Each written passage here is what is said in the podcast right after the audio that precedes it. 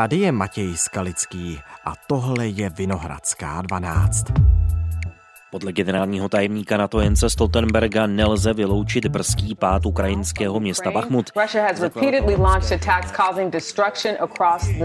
Они бьются, но жизнь под Бахмутом коротка. Висловилися за продовження оборони Бахмута і посилення позицій. Dobytí Bachmutu by pro Rusko bylo prvním významným vítězstvím za více než půl roku. Bitva o Bachmut. Jak moc je klíčový? Co se tam odehrává? Budou Ukrajinci bránit město do posledního muže? A nebo se z Bachmutu stane město duchů?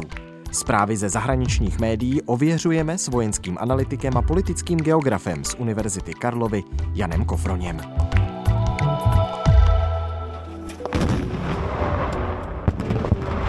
Dnes je pátek, 10. března. Dobrý den, vítejte ve Vinohradské 12. Dobrý den, díky za pozvání. Bachmut, město na samém východě Ukrajiny, o které se už řadu měsíců tvrdě bojuje, může padnout během dnů. To jsou středeční slova generálního tajemníka NATO Jence Stoltenberga. Jsou pravdivá?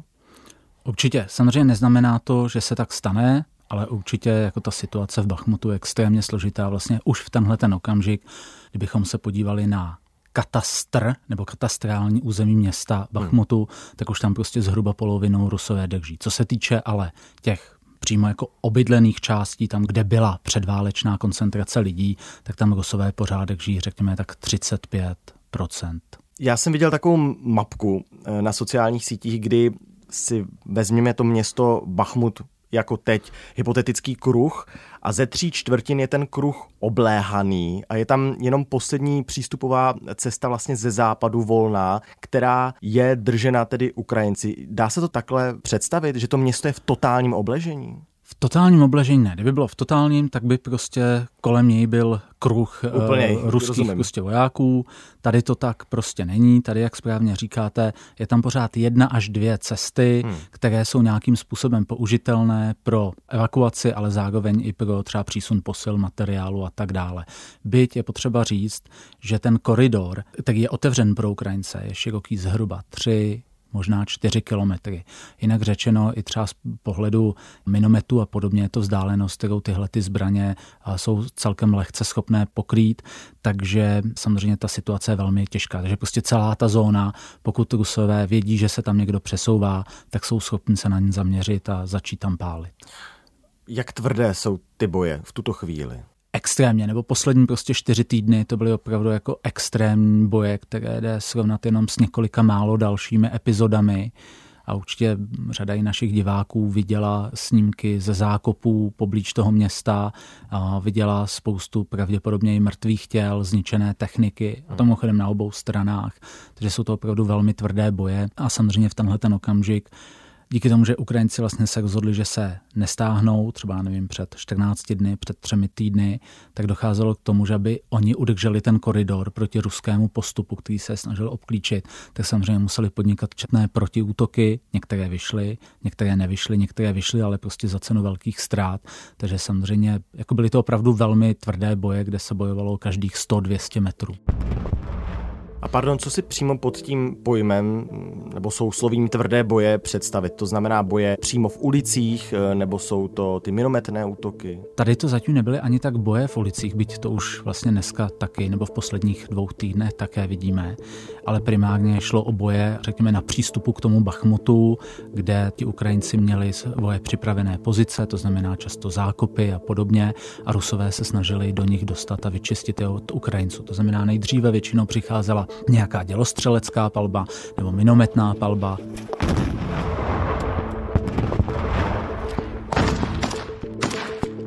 Následně se Rusové pokusili o útok. Typicky tady v této oblasti spíš pomocí pěších jednotek, ne tolik pomocí obrněné techniky, byť ta tam byla také. A několikrát to třeba opakovali, než se jim to povedlo.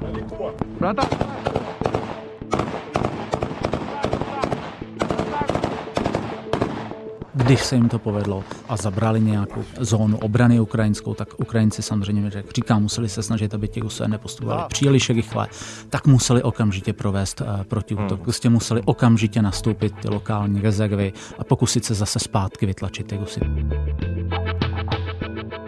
To znamená nejdřív dělostřelba a pak rychle na to prostě útok pěších nebo nějakých menších mechanizovaných jednotek. Nepředstavujme si to tak, že by se tam pohybovali naraz tisícovky lidí v jedné linii, tak toto dneska nevypadá. Jsou to útoky, řekněme, desítek lidí, ale na různém místě, to znamená v ten jeden prostě půl den se takhle odehrají tři, čtyři lokální útoky a protiútoky, ale jsou to opravdu boje, kdy obě strany se snaží nepřipustit tomu protivníkovi jakýkoliv zisk a i díky tomu je to prostě velmi, velmi krvavé. V některých jiných případech to, co prostě vidíme, že ten obránce si může dovolit ztratit kus území, je mu to relativně jedno a tím pádem prostě ta intenzita bojů je přece jenom jiná. Tady ne, tady prostě ti Ukrajinci, pokud nechtěli být odříznuti úplně, tak prostě museli opravdu jako tlačit na ty postupující Rusy přes ty své protiútoky a samozřejmě zase své, pokud chtěli postupovat, tak vždycky, když o nějakou pozici přišli, tak museli znovu zaútočit a znovu a znovu. Jsou v těch místech nasazeni ti nejlepší z nejlepších? Já teda doufám, že ne.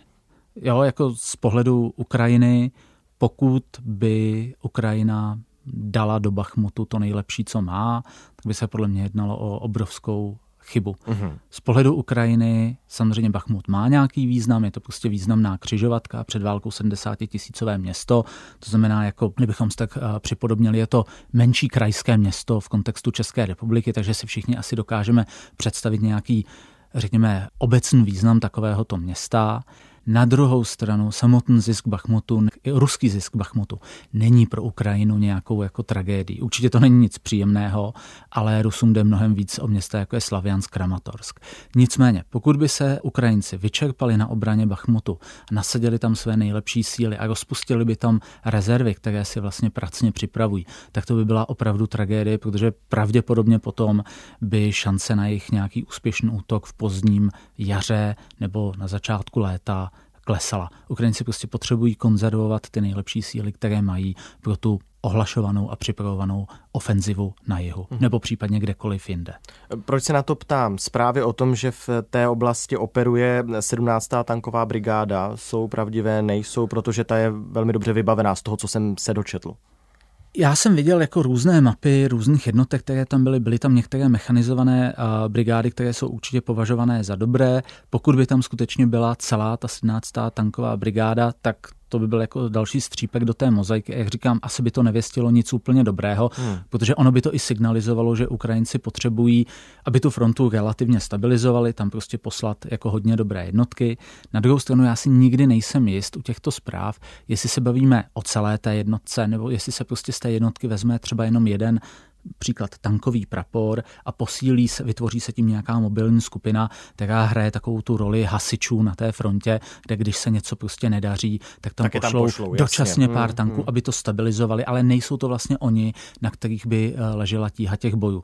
A tohle je něco, na co vlastně nedokážu odpovědět, jestli se tu bavíme o komplet 17. tankové brigádě nebo o nějakém jejím prvku, který byl dočasně vyčleněn, aby prostě v kritické situaci chvíli vypomohl, ale není to tak, že by někdo plánoval zase nasazení celé té síly. Mm-hmm.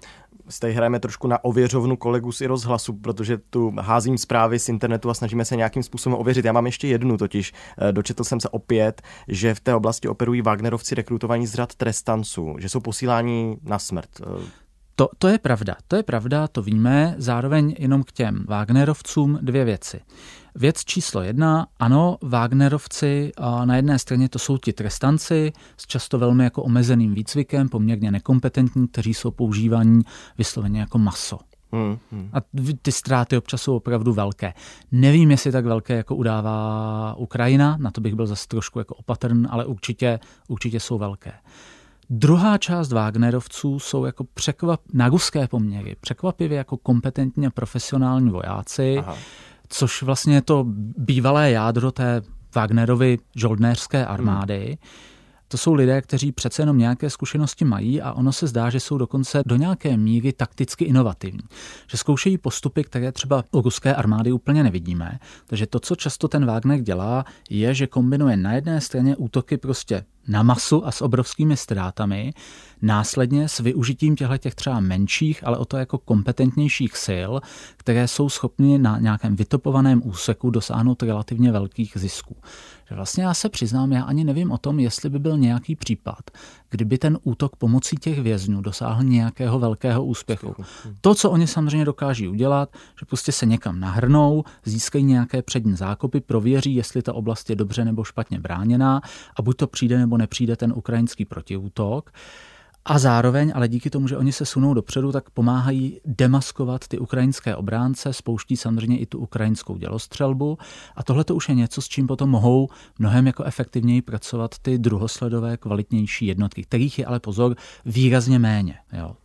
Úplně poslední na ověření zpráva, ale vy už jste to podle mě zmiňoval, totiž, že v tuhle chvíli mají ruské jednotky zhruba 30-35% města pod kontrolou, totiž Wagnerovci tvrdí, že ta východní část, zhruba třetina Bachmutu, je už jejich. Jo, to asi sedí. My jsme viděli video Prigožina, jejich majitele nebo velitele, těžko říct, co to tam vlastně Zakladatele vlastně Zakladatele. armády. A on se nechal natočit před takovým monumentem, je tam monument s tankem. Podrozdělení ČVK Wagner практически окружили Бахмут. Dokážeme to poměrně přesně lokalizovat úplně přesně a jelikož tam stojí dlouhé minuty, tak je jasné, že ta fronta nebo ty nepřátelské ukrajinské jednotky nebudou nějak blízko, řekněme 100-200 metrů od něj. V Bachmutu, že je? Přímo v Bachmutu Aha, byl. Uh-huh. A to bylo v středa ráno, jsem viděl tohleto video a on tam stojí a poměrně dlouho tam mluví. My vidím все больше стариков и детей. Они бьются, но жизнь их под Бахмутом коротка. A ozývají eh, se v dálce nějaké výbuchy, nějaká střelba, ale je slyšet, že to není nic jako blízkého. Город фактически окружен.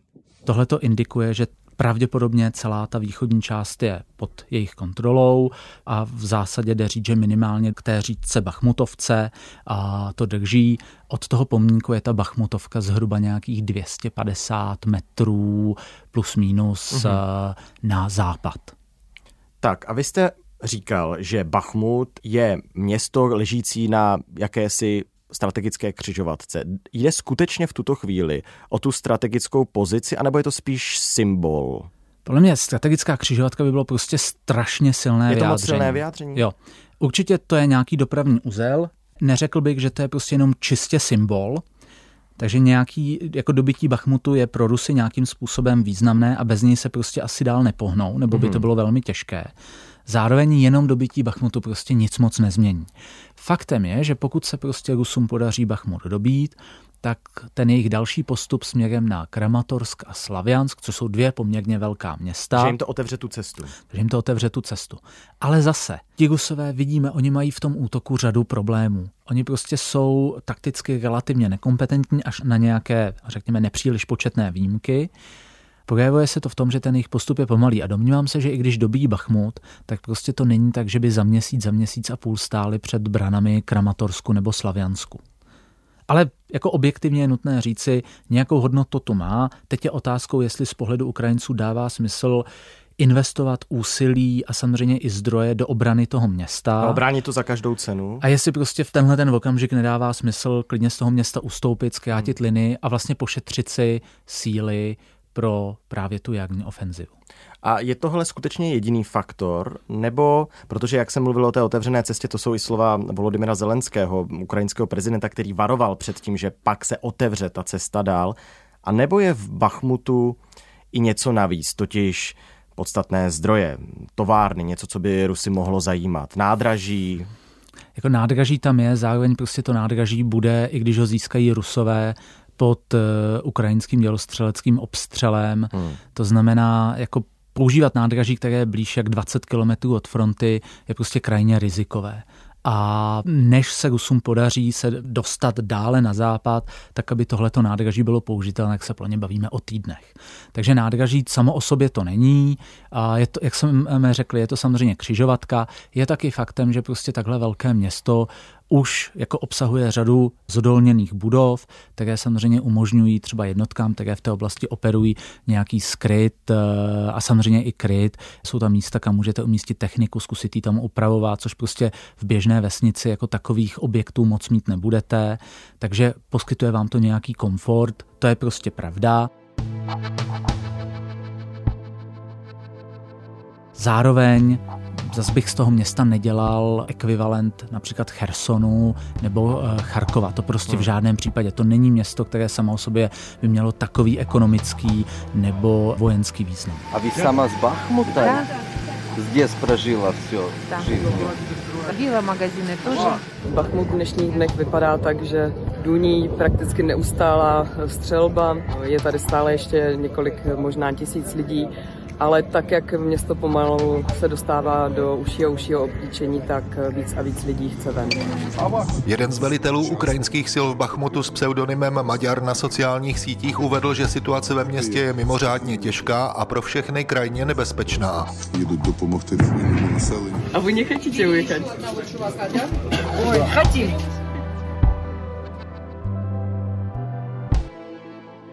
Vy jste říkal, že Bachmut měl před válkou asi 70 tisíc obyvatel, eh, menší krajské město v Česku. Mě teď nenapadá asi lepší příklad než třeba Bardubice, ale ty mají asi 85 tisíc. Eh, máte nějaký lepší příklad? Pardon, Te, teď mě, mě nenapadá. Buď to jsou ty města ještě o něco menší jako no. Jihlava, anebo už jsou to skoro ty 100 tisícová, takže ne.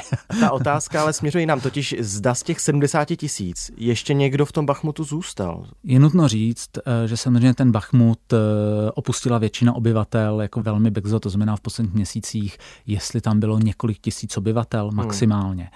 Hmm. My nevíme samozřejmě, jestli se Ukrajincům podařilo evakuovat úplně všechny, taky víme, že v těchto těch oblastech část té populace jak si, si přeje nebo je lhostejná k případnému ruskému postupu. Nicméně asi drtivá většina obyvatel je pryč. Ale jako z nezávislých zdrojů prostě jde velmi těžko ověřit, jestli tam prostě několik stovek lidí nezůstalo. To bohužel jako ověřit dost dobře nejde. Hmm. Dá se aspoň říct, zda pro ty vojáky, kteří na tom místě jsou, je tam dostatečná zdravotní péče pro ty ukrajinské jednotky? Zda se i přímo na tu frontovou linii daří dostat zdravotníky? Takhle, každá ta jednotka větší bude mít svého medika a větší jednotky jako prapory prostě budou mít eh, obvaziště, kde budou prostě lékaři. Samozřejmě pracovat v takovýchto podmínkách, kde víceméně permanentně hrozí dělostřelecké ostřelování, tak je velmi jako složité, takže podle mě jako snahou Ukrajinců je dostat ty vojáky, kteří jsou raněni co nejrychleji pryč z toho města směrem za Časifiar do nějaké bezpečnější oblasti. To je, A pardon, jak daleko? Ten je tak tři kilometry zhruba od toho vlastního mm-hmm. Bachmutu, možná čtyři, podle toho, jak to přesně budeme měřit. A pak je dostat směrem právě třeba někam k tomu Kramatorsku a podobně, a který už je jako několik desítek kilometrů za tou frontovou linií. Ale takže ano, jako nějaká lékařská péče je prostě samozřejmě i u, přímo u těch bojujících jednotek, ale podle mě jako Ukrajinci se budou snažit většinu těch raněných jako dostat pryč, protože ta jako situace i s ohledem na zásobování prostě se může kdykoliv rapidně zhoršit a za dva, za tři dny už nemusí být možné ty lidi bezpečně evakuovat.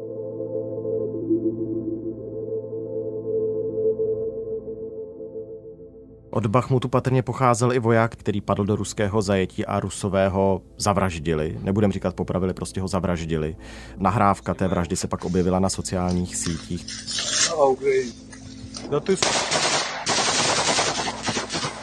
To jsou běžné obrázky z té oblasti tak úplně běžné nejsou. Prostě tohle je válečný zločin, naprosto jako jednoznačný, není o čem diskutovat. Tohle není nějaký jako omyl, jako že jo, při řadě třeba dělostřeleckých úderů na i civilní cíle je prostě velmi těžké rozklíčovat, nakolik je to omyl, hostejnost, záměr. Bez nějakého vyšetřování to v zásadě nejde nikdy spolehlivě říct. Tady můžeme jednoznačně říct, že to válečný zločin. A takovýchhle obrázků za stolik nebylo. Ne, že by nebyly žádné z obou stran, hmm.